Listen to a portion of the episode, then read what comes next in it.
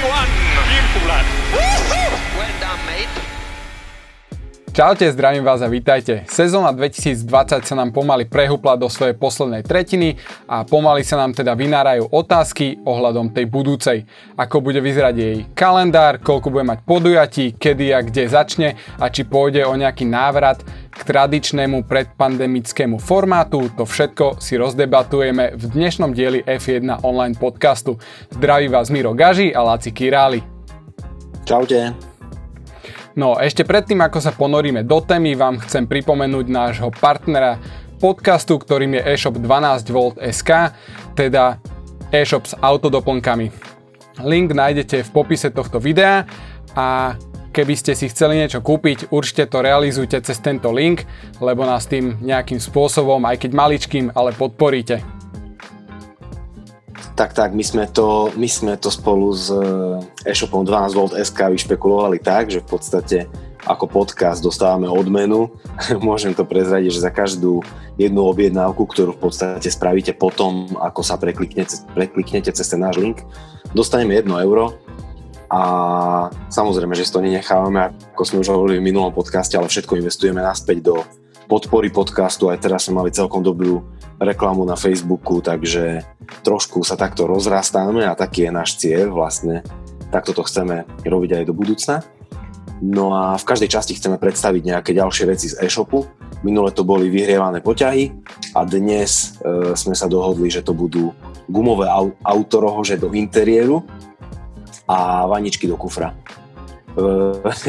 v tomto termeni novembrovom je to podľa mňa veľmi fajn, lebo, lebo všetci to poznáte, ako sa vám nanosí dovnútra neviem, blato, voda, špína, všetko možné a keď máte kvalitnú, kvalitnú tú rohož alebo vaničku v kufri, tak e, všetko to ostane v tom hej, a potom sa to ľahšie zbavíte.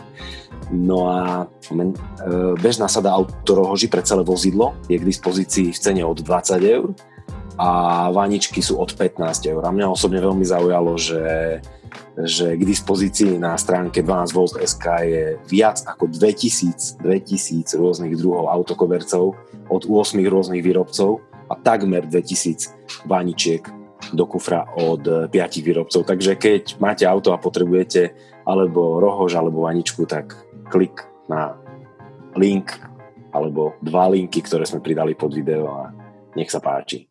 Jo, klikajte na linky. A, lebo teda blato v kufri alebo pod nohami to určite v aute nechcete. Ale teda poďme k našej dnešnej téme a teda kalendáru pre budúci rok. Uh, Laci, prosím ťa, odkiaľ unikli informácie a čomu vďačíme za to, že sme sa vôbec niečo už v tomto termeni novembrovom, ako si naznačil, dozvedeli? Tak e, okamžite po veľkej cene Portugalska, teda minulý pondelok sa konalo stretnutie v Portimao na ktorom boli prítomní všetci šefovia tímov, prišiel aj Jean Todt ako prezident FIA, prišiel Chase Carey, bol tam Ross Brown ako športový riaditeľ jednotky a dokonca aj Stefano Domenicali ako nástupca Chase Careyho. A oni sa bavili o budúcnosti. Jednak sa bavili o nových motoroch, motorových pravidlách, ktoré mm-hmm. tam sú teraz tie opletačky, lebo Red Bull by chcel zmrazenie motorov a je tam toho veľa. Bavili sa o rozpočtovom strope, ako to bude pokračovať. Bavili sa napríklad aj o plátovom strope a okrem toho týmy dostali k dispozícii aj prvý náhľad kalendáru, takže stále samozrejme cez týmy to už rýchlo preniklo na niektoré weby, mm-hmm. lebo samozrejme, že majú tam konexie a Automotorum Sport alebo e, Motorsport.com už prišli s celkom konkrétnym prepisom, aj keď zatiaľ sú určené len termíny do letnej prestávky. Po mm-hmm. letnej prestávke vieme, ktoré preteky budú v kalendári, ale ale nevieme, aké budú mať termíny. Ale vyzerá to tak, že všetko je to takmer hotové. Mm-hmm. Poďme si teda povedať, že čo všetko o tomto novom kalendári vieme. Napríklad začneme tak, že kedy by sa mala nová sezóna začať a možno, že koľko bude mať pretekov predbežne. No, vyzerá to tak, že začať by sme mali 21. marca a a budeme mať 23 podujatí. Všetky tie, všetky tie, ktoré boli pôvodne naplánované pre tento rok 2020 a uh-huh. plus k tomu mala pribudnúť e, Saudská Arábia. OK, takže 23, hej? Uh-huh. To je dosť brutál, lebo no, však povieme si neskôr. No je, je to akože podľa mňa poriadny brutál a je to strašne veľa. Aj, um, aj keď každý má na to iný názor, napríklad sú fanúškovia, ktorí by to vedeli pozerať dookola, nevadí im, že v podstate obetujú celý víkend eh, tomuto. Ale ja si pamätám, keď ja som začínal eh, pracovať pre Formulu 1 v roku 2002, tak tých podujatí bolo 17. A pamätal som si, že tých 17 bolo také strašne tradičné číslo a teraz som si vlastne prelúskal archív a videl som, že 17 podujatí sme vlastne mali už od roku 1977. Okay. Takže od roku 1977 stále sme sa držali na tých 17 podujatiach. Dobre, raz to bolo 16, raz to bolo 15, ale približne to bolo stále okolo tohto čísla. Aj v tom roku 2002, keď som začal, až do roku 2009 to bolo takisto. Mm-hmm. Vtedy vlastne, keď získal titul Jensen Button s týmom Brown GP, to bol 2009, takže ešte vtedy sa mali 17. Ale potom, ako si to začalo narastať pomaličky, potichučky, každý rok alebo dva roky pribudlo nové podujatie a už to smeruje k tomu, že ich bude 23 a možno, že to ani nie je konečné číslo, pretože oni uvažujú ešte o ďalších a ďalších, uh-huh. ale, ale ja si myslím, že je to už veľa. Uh-huh. Áno, v minulosti sa hovorilo aj, keď prišlo Liberty Media, že až 25 by dokonca chceli, ale teda, hej, to uh-huh. je už fakt, že extrém. No, ale uh, teda zachytil som slova aj o tom, že by sa mohla uviesť uh, do platnosti zaujímavá vec, veľmi podľa mňa dobrá, tzv. rotačný princíp. O čom vlastne je a čo, čo na to hovoríš? Tak tento rotačný princíp sme trošku naťukli už v jednej z predchádzajúcich epizód a v zásade je to o tom, čo nám pár rokov po sebe predvádzali Nürburgring a Hockenheimring. Jednoducho, že sa striedali, mm-hmm. striedali rok po roku. 2013 Nürburgring, 2014 Hockenheim a tak išli. V podstate pre organizátora je to veľmi výhodné v tom, že ten vstupný poplatok, ktorý je pre európske podujatia 20 až 25 miliónov ročne, si uhrádza len každý druhý rok. A on si to potrebuje v podstate vykryť z predaja vstupeniek. Mm-hmm. Ak má preteky každý rok, tak je dosť ťažké prilákať ľudí každý rok, aby ich tam mal, dajme tomu. V Nemecku viem, že oni potrebovali okolo 65 tisíc, aby sa im to vykrylo. Ale keby boli preteky každý druhý rok, tak tí ľudia sú akože viac žhaví. Možno, že Nemecko nie je dobrý príklad, lebo predsa je to jedna krajina, ale v rámci toho rotačného princípu sa uvažuje o tom, že by sa striedali dve rôzne krajiny. Hej. Jeden rok Belgicko, jeden rok Holandsko. Mm. Dajme tomu jeden rok Portugalsko, jeden rok Španielsko. Alebo za mňa by bolo úplne fajn, keby sa tam napríklad striedali tie okruhy, ktoré sme tu mali teraz, že mali sme Nürburgring, Mugello, Imola, mm. Portimao, myslím si, že som spomenul všetky. A mhm. keby oni podstate teraz to vyzerá tak, že oni nemajú reálnu šancu sa vrátiť, lebo nemajú na to peniaze, aby každý rok dali 20 miliónov. Ale práve preto ja by som úplne bol za, keby Imola a Mugello, dajme tomu, rok mm-hmm. po mhm. roku sa striedali, alebo s tým Portimaom, alebo s Nürburgringom, alebo aj Istanbul je úplne mimo hry, ale verím tomu, že aj ich promoter, keby každé dva roky len mal vyskladať tie peniaze, alebo aj každé tri roky. Fanúšikovia aby tak tie okruhy stále mali akoby živé a podľa mňa by to bolo fajn. A to isté v podstate teraz povedal Andrea Zajdl, šéf McLarenu, na Evan Online SK, s tým mám aj článok a podľa neho je 23 podujatí veľa. On chce, aby bolo len 20 a tie zvyšné akože by sa rotovali. Takže by sme mm-hmm. v zásade o žiadne neprišli, len by sme mali rotačný systém. Jo, podľa mňa úplne skvelý nápad. Počul som, že ďalšia zo zmien, e, ktoré sa plánujú, sa týka aj predsezónnych testov, že vraj ich bude menej, prečo je to tak podľa teba, respektíve je to naozaj tak, že budeme mať menej testov, ak, ak nejaké vôbec? Mm, áno, toto je v zásade odsúhlasené a v tomto roku, vlastne v budúcom roku, lebo sa to týka budúcoročných testov, to bude ešte, budú ešte dozvuky toho šetrenia, ktoré sme vlastne, na ktoré sme museli nastúpiť kvôli korone, lebo všetky tým majú teraz problém, buď dostanú oveľa menej peňazí, auta sa pred budúcim rokom nezmenia, teda len minimálne sa zmenia, mm-hmm. tým dvom žetonom, ktoré môžu využiť. A preto usúdili, že nie je potrebné toľko testovať, tak pôvodne mysleli, že by sme to zvládli úplne bez testov, pretože tohto ročné auto, ktoré skončí v Abu Dhabi, bude len minimálne upravené a môžeme ísť do Austrálie. Ale bol tu problém s McLarenom, pretože McLaren bude mať od budúceho roku motory Mercedes a to nie je len tak, že teraz vloží pohonu jednotku Mercedes do auta a všetko bude fičať. Takže pre nich možno aj tie 3 dní budú málo, ale vyjednali si aspoň 3 dní a v zásade všetci ostatní sú radi, že budú aspoň tie 3 dní. No a ešte nie je jasné, kde sa tie 3 dní uskutočnia. Tradične to bolo v Barcelone, ale teraz sa uvažuje aj o Hereze, Hereze alebo o Bahrajne. Takže na jednom z týchto okruhov to podľa všetkého bude. Jo, takže testy máme za sebou a čaká nás začiatok sezóny. Bude to klasicky v Austrálii a respektíve uh, kedy to má byť a čo bude potom teoreticky na, nasledovať. Mm, tak, tak, bude to toho 21. marca v Austrálii, uh-huh. čo je v podstate už dlhé roky taká klasika, aj keď niekedy v 90. rokoch Austrália uzatvárala kalendár, ale už my sme už dlhé roky na to zvyknutí, že vo veľkej časti prípadov to otvára. Potom hneď týždeň po Austrálii bude naslova Bahrajn, takže to bude 28. marec. Potom bude prestávka, pôjdeme do Číny a z Číny do Vietnamu. Uh-huh. Aj keď e, niektoré zdroje o tom Vietname špekulujú, že by sa tam nemuselo jazdiť. Ja som si pôvodne myslel, že kvôli korone, ale tam sa hovorí o nejakých iných politických problémoch, ale to je dosť zvláštne, lebo Vietnam podpísal 10-ročnú zmluvu. Pre Formulu 1 je dôležitý, lebo ročne vraj má prispievať až 60 miliónmi, čo mm-hmm. trojnásobok toho, čo dávajú európske podujatia, takže to je gigantická suma. Formula 1 si ho podľa preto bude chcieť ponechať, ale ako to, ako to bude, tak to uvidíme. Takže prvé 4 podujatia Austrália, Bahrajn, Čína, Vietnam. To je v zásade mm-hmm. dané. Mm-hmm. Na ten Vietnam som mega zvedavý, lebo ten layout trate, keď som ho videl na obrázku, ako vyzerá, tak je to veľmi zaujímavé, sú tam aj dlhé rovinky, ale počul som aj veľa ohlasov štýlu, že to je klasický tilkedrom a že to môže byť dosť nuda. Takže som fakt zvedavý na prvé podujatie, ktoré sa tam uskutoční, že či to bude teda nuda, alebo či to náhodou nebude nejaký fakt, že vzrúšo, ako na niektorých iných zaujímavých mestských okruhoch.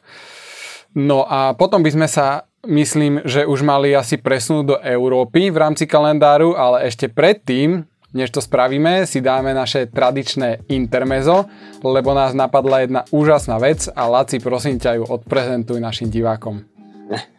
Tak, tak, je to, neviem, či až taká úžasná, ale v podstate OK. My sme sa dlhodobo bavili o tom, že keď nás budete odoberať a dáte nám, budete naši subscribery na YouTube, tak pri tisícke subscriberov budeme mať súťaž. A už tam máme celkom zaujímavé ceny, je tam toho viac. A nakoniec sme sa rozhodli, že jednu takú súťaž spravíme aj na 500 subscriberov teraz ani neviem, aké máme číslo, okolo 440 niečo. Také niečo, takže, no? Môžem to pozrieť. Takže 500, 500 mala byť zanedlho a dáme tam knihu Kimiho Reikkonena. Takže potrebujeme už od vás len pár odberov a potom vyšpekulujeme, veríme, že už v ďalšom podcaste vyšpekulujeme nejakú súťaž, vďaka ktorej budete, bude jeden z, vás, z vás môcť, môcť vyhrať túto knihu, takže, takže tak, asi toľko. Jo, ja len teda doplním, som to čekol, momentálne máme 442 subscriberov a ešte teda nevieme úplne, že ako sa bude súťažiť, je to dosť zahorúca varená, varená vec, lebo nás to tak spontánne napadlo, ale sme radi, že to môžeme spraviť takúto súťaž, takže vymyslíme niečo určite s formulou spojené možno nejaké časy kvalifikácie alebo niečo nás napadne. Mm. A iba aby som teda doplnil k tej knižke, ja som ju po anglicky prečítal a je to skvelé čítanie, takže určite uh, je prečo súťažiť, je prečo sa do tej súťaže zapojiť.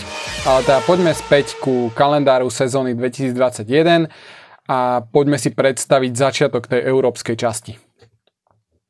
Tak e, pôvodne v roku 2020 sa mala európska časť začínať s Antwortom, mm, veľkocem Holandska. Toto sa ale zmenilo a budeme začínať Barcelonou, ako to predtým bolo dlhé roky tradične. Takže Barcelona bude na začiatku mája, to už je v podstate také až veľmi tradičné. Dva týždne potom Monako, a to je tiež taká klasika, že Barcelona-Monako.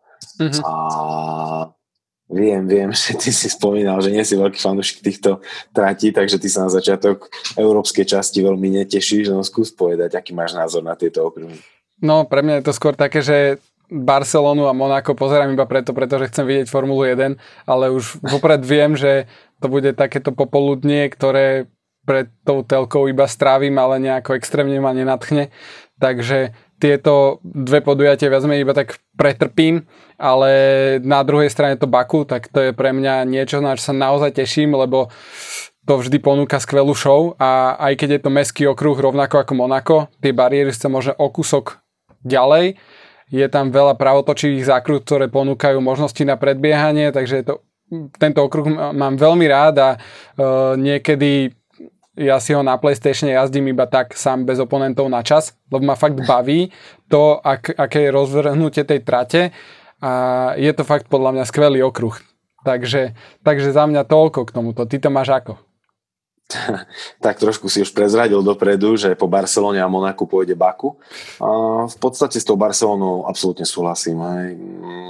Ono sa aj uvažovalo posledné roky, že možno ju škrtnú z kalendára, lebo tiež tam boli nejaké tie politické problémy, nevedeli, či budú mať na to peniaze. Mm-hmm. Takže okolo Barcelony boli otázniky a nakoniec sa tam nejako zubami nechtami drží. Uh, Monako som sa naučil za tie roky nejako rešpektovať a uznávať. Dnes ho akože fakt mám rád. A mm-hmm. Baku, ozaj, v Baku niektoré podujatia boli úplne skvelé. Tam ten okruh v sebe má niečo, čo nám môže ponúkať veľmi veľkú zábavu. Možno, že je to práve vďaka tej rovinke neskutočne dlhej, viac ako kilometrovej, mm-hmm. na mhm. ktorej sa tie auta nalepia jedno za druhé a potom sa v podstate aj slabší pilot vie mnohokrát vyťahnuť a dostať sa k manévru. A toto je ozaj veľmi, veľmi, veľmi dobré na tom Baku a viem, že prvý rok myslím tam bol nudný, ale potom sme tam videli úplne, že perfektné podujatie a ja dúfam, že to takto bude pokračovať. No aby som pokračoval aj ja, tak z Baku sa presunieme do Montrealu a tam je len týždňový, týždňový odstup, čo bude dosť zaujímavé z mm. Azerbajdžanu precestovať do Kanady. Montreal je zasa úplne super, aj perfektný okruh a jazdci to majú radi kvôli divákom, že je to tak zasadené v meste Lenže tu v tomto smere zasa bude záležať od toho, že či už sa podarí potlačiť tú koronu. Lebo Montreal bez divákov by bol dosť taký nudnejšie, aj keď všetky podujatia sú jasné, že nudnejšie, ale Montreal tam je to také doslova previazané, previazané s tými divákmi. Uh-huh. A to by, to by podľa mňa bola veľká škoda. Takže ja nejakým spôsobom dúfam, že tej Kanade to vyjde a oni sú termín okolo 12. júna, myslím. Uh-huh celý ten kalendár pridáme niekde na koniec videa alebo do popisu, pretože máme ho spísaný a 13. jún, prepač, pozrel som to veľmi tak, rýchlo. Tak, tak, aby každý mal predstavu, o čom to hovoríme. Takže máme ho celý spísaný, celých tých 23 podujatí aj s dátumami, aj keď v tej druhej časti sú tie dátumy ešte také, že sa môžu zmeniť, ale, ale uvidíme. Mm-hmm. No a k tej Kanade ešte toľko, že ešte keď tam náhodou zaprší, tak to z pravidla bývajú také preteky ako lusk No a potom si, potom ako si teda užijeme Montreal, ostávame vo frankofónnom svete a užijeme si okruh Paul Ricard, ktorého ty dostávaš k, k meninám 27. júna. Takže k tomu ti gratulujem a keďže viem, aký máš názor e, na tento okruh a že aj reklama na kaféziu, ktorá sa celkom preslavila, bola tvoj nápad, tak niečo nám k tomu prosím ťa povedz. tak tento okruh je dlhodobo kritizovaný. Ja nechcem byť k žiadnemu okruhu nejaký zlý, lebo oni do neho investovali veľa peňazí, zmodernizovali ho aj pred pár rokmi, ale blbé je, že z neho spravili jedno gigantické parkovisko s obrovskými výbehovými zónami, kde tie chyby jazdcov ani nie sú potrestané a kde je to strašná nuda, kde sa takmer vôbec nedá predbiehať. Myslím, že jedno miesto tam bolo v tej šikane uprostred rovinky Mistral. Uh-huh. Možno radšej tú celú dlhočíznú rovinku mali nechať v jednom kuse a možno by to potom bolo lepšie, aj keď mám pocit, že tam potom na konci tej rovinky nie je dostatočne veľká výbehová zóna, že keby išli tie auta kilometr rovno, tak tam by sa musela dostať väčšia zóna, takže tam bol nejaký taký problém. No ale ten okruh fanúšikovia niektorí prezývajú aj pol retard, takže to je tiež také, že dosť výstižné. No a aj preto sme vlastne s tou kafeziou uh, tak šili tú reklamu, že neúspíva ani Paul Ricard, lebo lebo sme sa na, snažili nájsť nejaké prepojenie kávy, ktorá pomôže bojovať proti tej nude, hej, no. Tak bohužiaľ, no nechcem ten okruh skritizovať, ale myslím si, že v tomto sa zhodneme s veľkým množstvom fanúšikov, lebo bohužiaľ je Určite. to tam zlé. Doprava je tam zlá, nevedia prísť na okruh, každý rok sú tam zápchy. Mm-hmm. No, katastrofa. Našťastie, že týždeň po Portugalsku už bude nasledovať veľká cena Rakúska. Francúzsku. Lebo sorry, po Francúzsku bude nasledovať e, veľká cena Rakúska, lebo v Rakúsku je to naopak stále super. Hej. Uh-huh. Jednoducho ten okruh má nejakú dušu, je tam postavený v tých kopcoch a stále sa niečo udeje, ako aj, pre, aj sa predbieha, aj sa dočkám prekvapujúcejších výťazov. A jednoducho to, ten okruh musí mať vo svojej povahe, vo svojom vnútri niečo, čo buď dokáže priniesť atraktivitu alebo nedokáže. Aby som sa v tom veľmi nemotal. Rakúsko je super. Potom dva mm-hmm. týždne po Rakúsku sa pôjde Silverstone. Mne to teraz tak vychádza, že Silverstone bude mať zase na narodeniny, tak dúfam, že to bude, to bude niečo celkom iné a tam to bude fajn. No a prvá časť sezóny sa skončí na Hungaroringu. Hungaroring bude 1. august a, a po ňom bude nasledovať letná prestávka. Tieto letné podujatia sú také, už aj to Francúzsko, Rakúsko, Británia, Hungaroring, že veľa ľudí je pri vode alebo na dovolenkách. Tento rok sme na dovolenkách neboli, kto vie, ako to bude budúci rok. Sám som zvedavý, ako budú mať sledovanosť nakoniec tieto podujatia. Ale sú všetky fajn. Tieto, okrem toho francúzske že táto letná časť potom má také svoje čaro a je to OK. Mm-hmm. Inak teraz ma napadla taká sranda, že keďže máš Silverstone na narodeniny, tak to je super, lebo na narodeniny sa niekedy fúkajú balóniky a na Silverstone čo? Praskajú balóny. tak tým teda myslím pneumatiky, na ktoré sa stiažovali všetci piloti tento rok, že boli jak balóny, ale teda v minulosti to tak bolo pravidelne, že obrubníky alebo iné, iné nejaké zákonitosti toho okruhu spôsobovali to, že tam často e, boli defekty.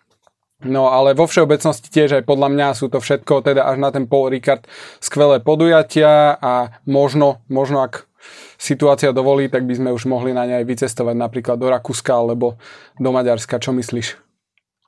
Jasne, jasne, to by bolo podľa mňa úplne super a viem si predstaviť, ako tam by sme potom natočili jeden podcast a ako Števo Ajzele mal ten skvelý podcast, že za kulisie Hungaroringu, čo bolo neskutočné, tak niečo takéto by sme natočili na tých okruhoch aj my, ale možno nie v padoku, ale niekde medzi fanúšikmi a, a ukázali ľuďom, čo všetko zdá na tom okruhu zažiť. Ako. Mm-hmm. To je taký môj cieľ alebo sen, že možno by sa to v lete mohlo podariť, ale kto vie, čo nám tá korona pripraví a ako to vtedy v tom na prelome júna, júla a potom na prelome júla, augusta bude, takže nechajme sa prekvapiť. Mm-hmm. Inak k tomuto ja som spravil tiež uh, videjko, také travel videjko z uh, nášho výletu, ktorý sme si dali do Rakúska na Red Bull Ring dva alebo tri roky dozadu, už ani neviem, ale v každom prípade link dám tiež do popisu videa, keby ste si chceli pozerať, ako to vyzerá, uh, keď niekto príde navštíviť preteky Formuly 1. A takže tak. Potom nás čaká letná prestávka, ktorá bude trvať 4 týždne. Všetci sa dáme do kľudu k nejakej osviežujúcej vodnej ploche, dáme si pivko, dáme si langoš a potom prichádza ďalšia časť európskej, európskeho, európskych podujatí, že? Tak, tak, bude to taký záver európskej sezóny. Tam sme tradične mali Belgicko a Monzu, uh-huh.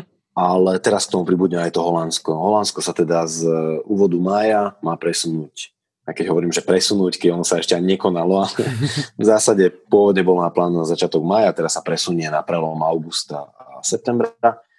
Letná prestávka sa skončí 29. augusta. Tu tie termíny nemáme presne stanovené, ale malo by to byť, e, najprv by sa malo jazdiť v Belgicku, mm-hmm. takže za mňa by to bol 29. august Belgicko, o týždeň na to Holandsko, pretože to je blízko, a o ďalší týždeň na to Monza.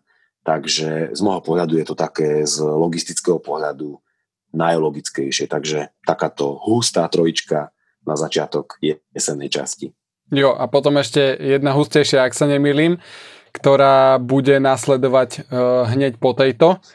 Takže čo tak, to bude? Tak, tam, si dáme, tam si dáme len jeden voľný víkend a zasa bude nasledovať trojička. Ale teraz už mimo Európska, lebo sa pôjde do Singapuru, uh-huh. Japonska a Ruska. Teraz ešte nie je isté, že či to bude tomto poradí Singapur, Japonsko, Rusko, čo by z môjho pohľadu bolo najlogickejšie, ale hovorí sa o tom, že to možno bude Singapur, Rusko, Japonsko. Uvidíme, ako tam tí organizátori majú dohodnuté tie jednotlivé termíny. Uh-huh. Podľa mňa aj Formula 1 toto ešte rieši, preto ešte zatiaľ nám nepovedala presnú kombináciu týchto. Ale keď si vezmeme, že máme trojčku v Európe a potom túto trojčku, tak to bude počas 7 víkendov 6 podujatí, čo bude masaker. Ale v tomto roku sme to vyskúšali vlastne, takže, mm-hmm. takže asi tak. Jo, inak Singapur som mohol navštíviť počas dovolenky dva roky dozadu v tejto časti sveta, tak na dva dní sme boli aj v Singapúre, tam viac dní ani netreba stráviť, ale čo je na tom zaujímavé, je, že vlastne to mesto má niektoré časti toho okruhu, ktoré tam sú, tam sú stále. Vlastne tam niekde človek môže vidieť tú hlavnú tribúnu, aj tú vedľajšiu, kde idú e, cez, ako keby cez prístav, to tam je stále postavené. Sú tam aj, v niektorých častiach sú stále obrubníky, takže to je tiež brutál zaujímavé sa tady prejsť, pozrieť si napríklad, ako zblízka vyzerajú tie obrubníky, lebo to tá televízia dosť skresluje, človek nevidí úplne, akú majú štruktúru alebo aké sú vysoké. Je to super to vidieť naživo. A ešte e, boli sme aj v tom hoteli, ktorý vyzerá, keby na ňom zaparkovala loď. To sú také tri vysoké vežiaky, na ktorých je loďka. No a z, te, e, z tej vtáčej perspektívy vlastne, keď človek vidí ten okruh, keď si ho predstaví, tak je to neuveriteľné, že oni toto všetko dokážu prejsť za cca 100 sekúnd. To je akože fakt som z toho bol úžasnutý, že wow, tie rovinky sú mega dlhé a keď si predstavím, jak rýchlo tady jazdia, tak je to perfektné. Takže ak niekedy budete v tomto meste, tak e, odporúčam sa prejsť tými ulicami alebo aj ísť na tú vyhliadku do tohto hotela. Ale teda nechal som sa trošku uniesť mojimi spomienkami cestovateľskými, ale teda poďme späť ku kalendáru. E, prečo sú tu vlastne tieto trojičky, že prečo je to tak e, nahusto? No, lebo Formula 1 ako taká chcela nájsť flek pre Saudskú Arabiu, ktorá príbude do toho kalendára. Mm-hmm. A keď si vezmeme, že celá táto jesenná časť vyzerá rok čo rok viac menej podobne, tak e, na to, aby tam popratali tú Saudskú Arabiu, museli to trošku nahustiť. No pribudlo tam vlastne aj to Holandsko teraz a všeobecne je to takto veľmi ťažké. No a v Saudskej Arabii by sa malo jazdiť v meste Džida, ktoré je také prímorské mesto, dosť veľké, aj keď mm-hmm. všeobecne u nás sa o ňom veľa nevie, ale má 4 milióny obyvateľov, leží v provincii Meka, takže je to taký, také centrum islamu. Uh-huh. A Saudská Arábia je taká rozporuplná krajina, pretože je často kritizovaná tým, že sa tam nedodržiavajú ľudské práva a všetko možné, že ženy nemajú dostatočné právomoci, mm. aj keď hlavne tie ženy sa oni dosť snažia v poslednej dobe tlačiť dopredu, že už môžu si robiť aj vodičak a takéto veci. Ale všeobecne to akože Saudskou Arábiou, no nebudeme si nahovárať, nie je to tam OK, ale je zvláštne, ako to všetky tie športy tolerujú a nakoniec do tej krajiny idú. No ako podľa mňa je to len o tom, že peniazmi im zalepia oči a my sa potom tvárime, že a nevidíme, všetko je OK. Hmm. Aj keď týchto krajín by sme teoreticky v kalendári našli aj viacej, ale Saudská Arábia je asi fakt taký príklad, že keď chce byť Formula 1 ako nejakým moderným športom, ktorý na jednej strane sa zastáva všetkých podujatí alebo akcií ako Black Lives Matter a všetko možné. Ukazuje to otvorenie, pokľaknú si pred každým pretekom a potom na druhej strane ideme do Saudskej Arábie, kde no, radšej sa ďalej nezamýšľam, ale mm.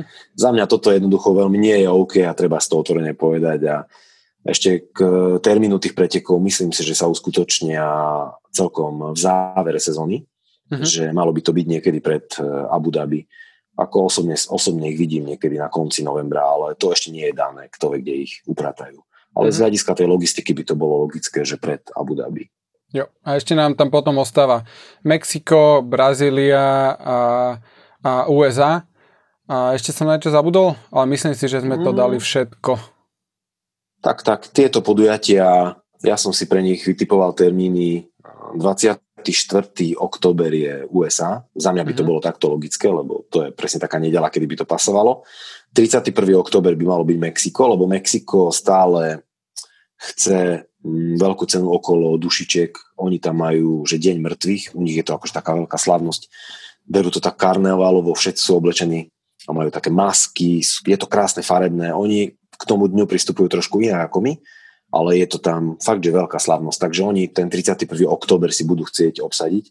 Aj keď nehovorím, že USA by nechcelo 31. október, lebo u nich je Halloween zase silný, uh-huh. ale mám pocit, že s Mexikom si to už spájame viac a bolo by to fajn. No a dva týždne po Mexiku bude Brazília, takže to mal byť 14. november, ak sa nemýlim. Uh-huh. A tam sa trošku špekulovalo o tom, že či sa ešte bude ďalej jazdiť na Interlagose, ale nie som celkom istý. Myslím, že ty si mal nejaké info o tom, ako by to tam mohlo vyzerať, alebo kde by sa mohlo jazdiť, keď nie na Interlagose. Hej, hej, tam tá situácia je momentálne taká, že oni by to chceli odjazdiť na novom okruhu, ktorý ešte sa iba má začať stavať, ktorý je v Rio de Janeiro, ale tam sú rôzne konflikty e, vzhľadom na to, že aj Lewis Hamilton sa k tomu vyjadril tým spôsobom, že na čo stavať ďalší okruh, a ja neviem, tam kľúčovať nejaké lesy alebo čo, jednoducho ekológovia sa k tomu vyjadrujú vo všeobecnosti tak, že je to zbytočné a respektíve skôr to škodí tomu životnému prostrediu. Takže na čo ísť z Interlagosu, čo je pekný okruh, niekam na nejaké nové miesto a stavať tam nový okruh. Takže tá situácia je takáto a myslím si, že sa to stavať zatiaľ nezačalo a stále sa no musíme si počkať na to, ako sa to vyvinie. A ešte za mňa toľko, že Mexiko podľa mňa tento rok brutálne chýbalo v tom kalendári, lebo to, aký je ten okruh špecifický a aká je tam atmosféra, tí ľudia fakt, že sú tam v tých maskách, kričia, tlieskajú, je to úžasné, aj ten štadión, cez ktorý vlastne idú, tie monoposty, e, tá atmosféra je tam neuveriteľná a ten, tá nadmorská výška, ktorá dáva svoje špecifika a požiadavky na motory, na turba, to je tiež niečo, čo inde jednoducho nie je, lebo, lebo ten okruh je jednoducho v takej nadmorskej výške, že je to úplne inde. Takže, takže asi toľko. No a vlastne tým pádom nám potom ostáva už iba posledné podujatie, ktorým je vlastne Abu Dhabi. Že? Tak, tak. Inak som veľmi rád, že si povedal to, to Mexiku, lebo fakt na to som aj pozabudol, to je jednoducho úplne super. 2250 metrov nad morom, o 22% rečí vzduch, úplne iné požiadavky. Vieme, že tam im poodchádzali tie motory, mm-hmm. alebo že tým pádom kvôli riedkému, riedkému vzduchu majú aj slabý prítlak a v tých zakrutách zvyknú vyletieť, šmýkajú sa. Jednoducho, to je úplne jeden, to sú fantastické veci, hej, že také úplne nové premenné to do toho všetkého vniesie, takže to je mega. Alebo ako si hovoril o tej Brazílii, že prečo ísť na iný okruh, keď Interlagos je taký super. Presne tak, Interlagos je jednoducho perfektný okruh. Ostať tam, nič neriešiť, nešpekulovať, bodka. No a k tomu Abu Dhabi, to by malo mať termín na začiatku decembra, vtedy by sa mali skončiť, myslím, že 4. alebo 5. to uvidíte v tom rozpisiku. A zasa dianie na okruhu je tam opäť taká viac menej nuda, ale tí členovia týmov majú ten okruh radi, lebo Jednoducho tam je veľa peňazí, všetko je tam super, všetko je tam nobel, všetko je tam moderné. Vo štvrtok pred pretekmi sa tam zvykne konať taká veľká barbecue, teda grilovačka. Jednoducho celý padok žije, krásne je to tam vysvietené. Mm-hmm. Že má to aj takú druhú stránku ako len, ako len samotnú pretekárskú, ktorú my bohužiaľ za tých pár hodín pri telke nevidíme, ale tí, tí ľudia priamo na mieste si to vedia užiť o mnoho, mnoho viac, takže Takže z tohto pohľadu je to Abu, Abu Dhabi super a navyše ročne dáva Formule 1, myslím, že 70 miliónov, že to je úplný extrém, že aj keď sme sa bavili o tých podujatiach, ktoré by mohli rotovať, tak Abu Dhabi nikdy nebude rotovať, lebo keď niekto dáva 70 miliónov, tak jednoducho toho tam potrebujeme, ako aj ten Vietnam, 60 miliónov. Rotovať môžu len tie, bohužiaľ, lacné európske podujatia, takže mm-hmm. Takže asi toľko za mňa k tomu. Ale k tej atmosfére, ktorú si spo- spomínal v Abu Dhabi, sa dá trochu pričuchnúť, lebo Formula 1 na svojom oficiálnom kanáli aj minulý rok, myslím, keď tam boli preteky, tak oni tam dávajú množstvo materiálov, uh, kde, to, kde to mapujú jednoducho. Ideš uh, si v tom backstage a, a vidíš, ako to tam je, aké je to tam krásne, ako tam všetci žijú a aká je tam dobrá atmosféra. A pre mňa ten okruh akože je jeden z tých naj zábavnejších, ale to, že sú tam dve DRS zóny, ktoré idú pomerne krátko po sebe, že tam máš myslím, že dve alebo tri zatačky, ktoré sú veľmi rýchle a potom ide hneď tá druhá, tak toto tam dáva podľa mňa taký špeciálny moment, že ten, kto náhodou bol predbehnutý počas tej prvej, sa hneď môže krásne vrátiť alebo aspoň sa pokúsiť o spätný útok a navrať na tú istú pozíciu. Takže aspoň toto je podľa mňa v Abu Dhabi na tom okruhu zaujímavé takýto svetlý moment som si tam ja našiel. Súhlasím. Ja by som povedal, že tam boli dobré preteky vtedy, keď eh, Lewis Hamilton eh, nezískal titul, takže v roku mm-hmm. 2016, keď sa tam snažil brzdiť Nika Rosberga. Vtedy jednoducho sme čakali do posledného podujatia, ako to dopadne. Vtedy to bolo akože fakt zaujímavé. Alebo mm-hmm. aj Fernando Alonso tam prišiel ten titul, to bol rok 2012, čo viazol za Vitaliom Petrovom, to bolo. Ja myslím, že áno. Myslím, že Petrov ho nepustil pred seba áno, a Sebastian Vettel vtedy získal. Takže pokiaľ mm-hmm. sa rozhoduje v poslednom podujatí, vie byť aj toto zaujímavé. Aj keď aj vtedy práve Alonso doplatil na to, že sa tam nedá predbiehať. Hej, jednoducho, mm, viem teraz, ako spomenul na tých DRS eh, flekoch by sa to mohlo dať, ale je to, je to veľmi ťažké, takže ešte toľko jo. za mňa, Abu Dhabi. A teda ešte už sa blížime ku koncu, ale máme teda aj predstavu o tom, že ako chce F1 dosiahnuť to, aby aj napriek koronavírusu, nevieme aká bude situácia, e, vtedy sa mohla presúvať po celom svete a navštíviť všetky tieto krajiny? No, aktuálne informácie sú také, že šéfovia F1, teda Chase Carey a jeho nástupca Stefano Domenicali sa dohodli s vládami všetkých krajín, že pokiaľ to bude fungovať v takomto systéme bublín ako teraz uh-huh. a všetko bude izolované, každý bude pravidelne testovaný, takže sú dohodnutí so všetkými krajinami, hej? že by tam, že im mohli prísť, že by sa cirkus mohol presunúť a že by sme ich vedeli navštíviť. Takže aktuálna situácia je taká, pokiaľ teda nebude vakcína, ktorá by tomu nejako pomohla. Uh-huh. No, za mňa toľko k tomu. Myslím si, že v tej bubline sa ukázalo, že, sa to, že vieme fungovať a, a uh-huh. takto by to mohlo fungovať. No. Uvidíme. Jo. Dobre, ale čo ak teda náhodou nejaká krajina extrémne vybuchne, čo sa týka čísel, alebo tak, že by to bolo nebezpečné tam doslova ísť. Existuje aj nejaký plán B, záloha v prípade, že teda pandémia nedovolí navštíviť niektoré podujatie? No, toto by bol veľmi veľký problém, hej, lebo neviem, či si Formula 1 môže dovoliť druhý takýto ročník, ako je tento. Že zarobila strašne málo, pretože tie podujatia sú bez divákov, organizátori mm-hmm. platia málo.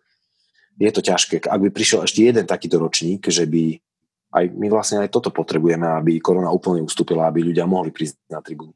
Mm. Každé podujatie bez divákov mm, sa postará o jednoducho o stratu neviem, 20 miliónov alebo o veľa peňazí a tým pádom eh, do, na účty tímov pritečie menej peňazí. Takže neviem, či som celkom dobre odpovedal na tvoju otázku, ale, ale myslím si, že ten plán B tu veľmi nie je. Jedne, že by sme vopred vedeli, že niektoré podujatia viaceré vypadnú a opäť by tam miesto toho vedeli hodiť nejaké Portimao alebo niečo takéto, ale to sú zasa, to sú podujatia, ktoré neprinesú peniaze a, mm-hmm.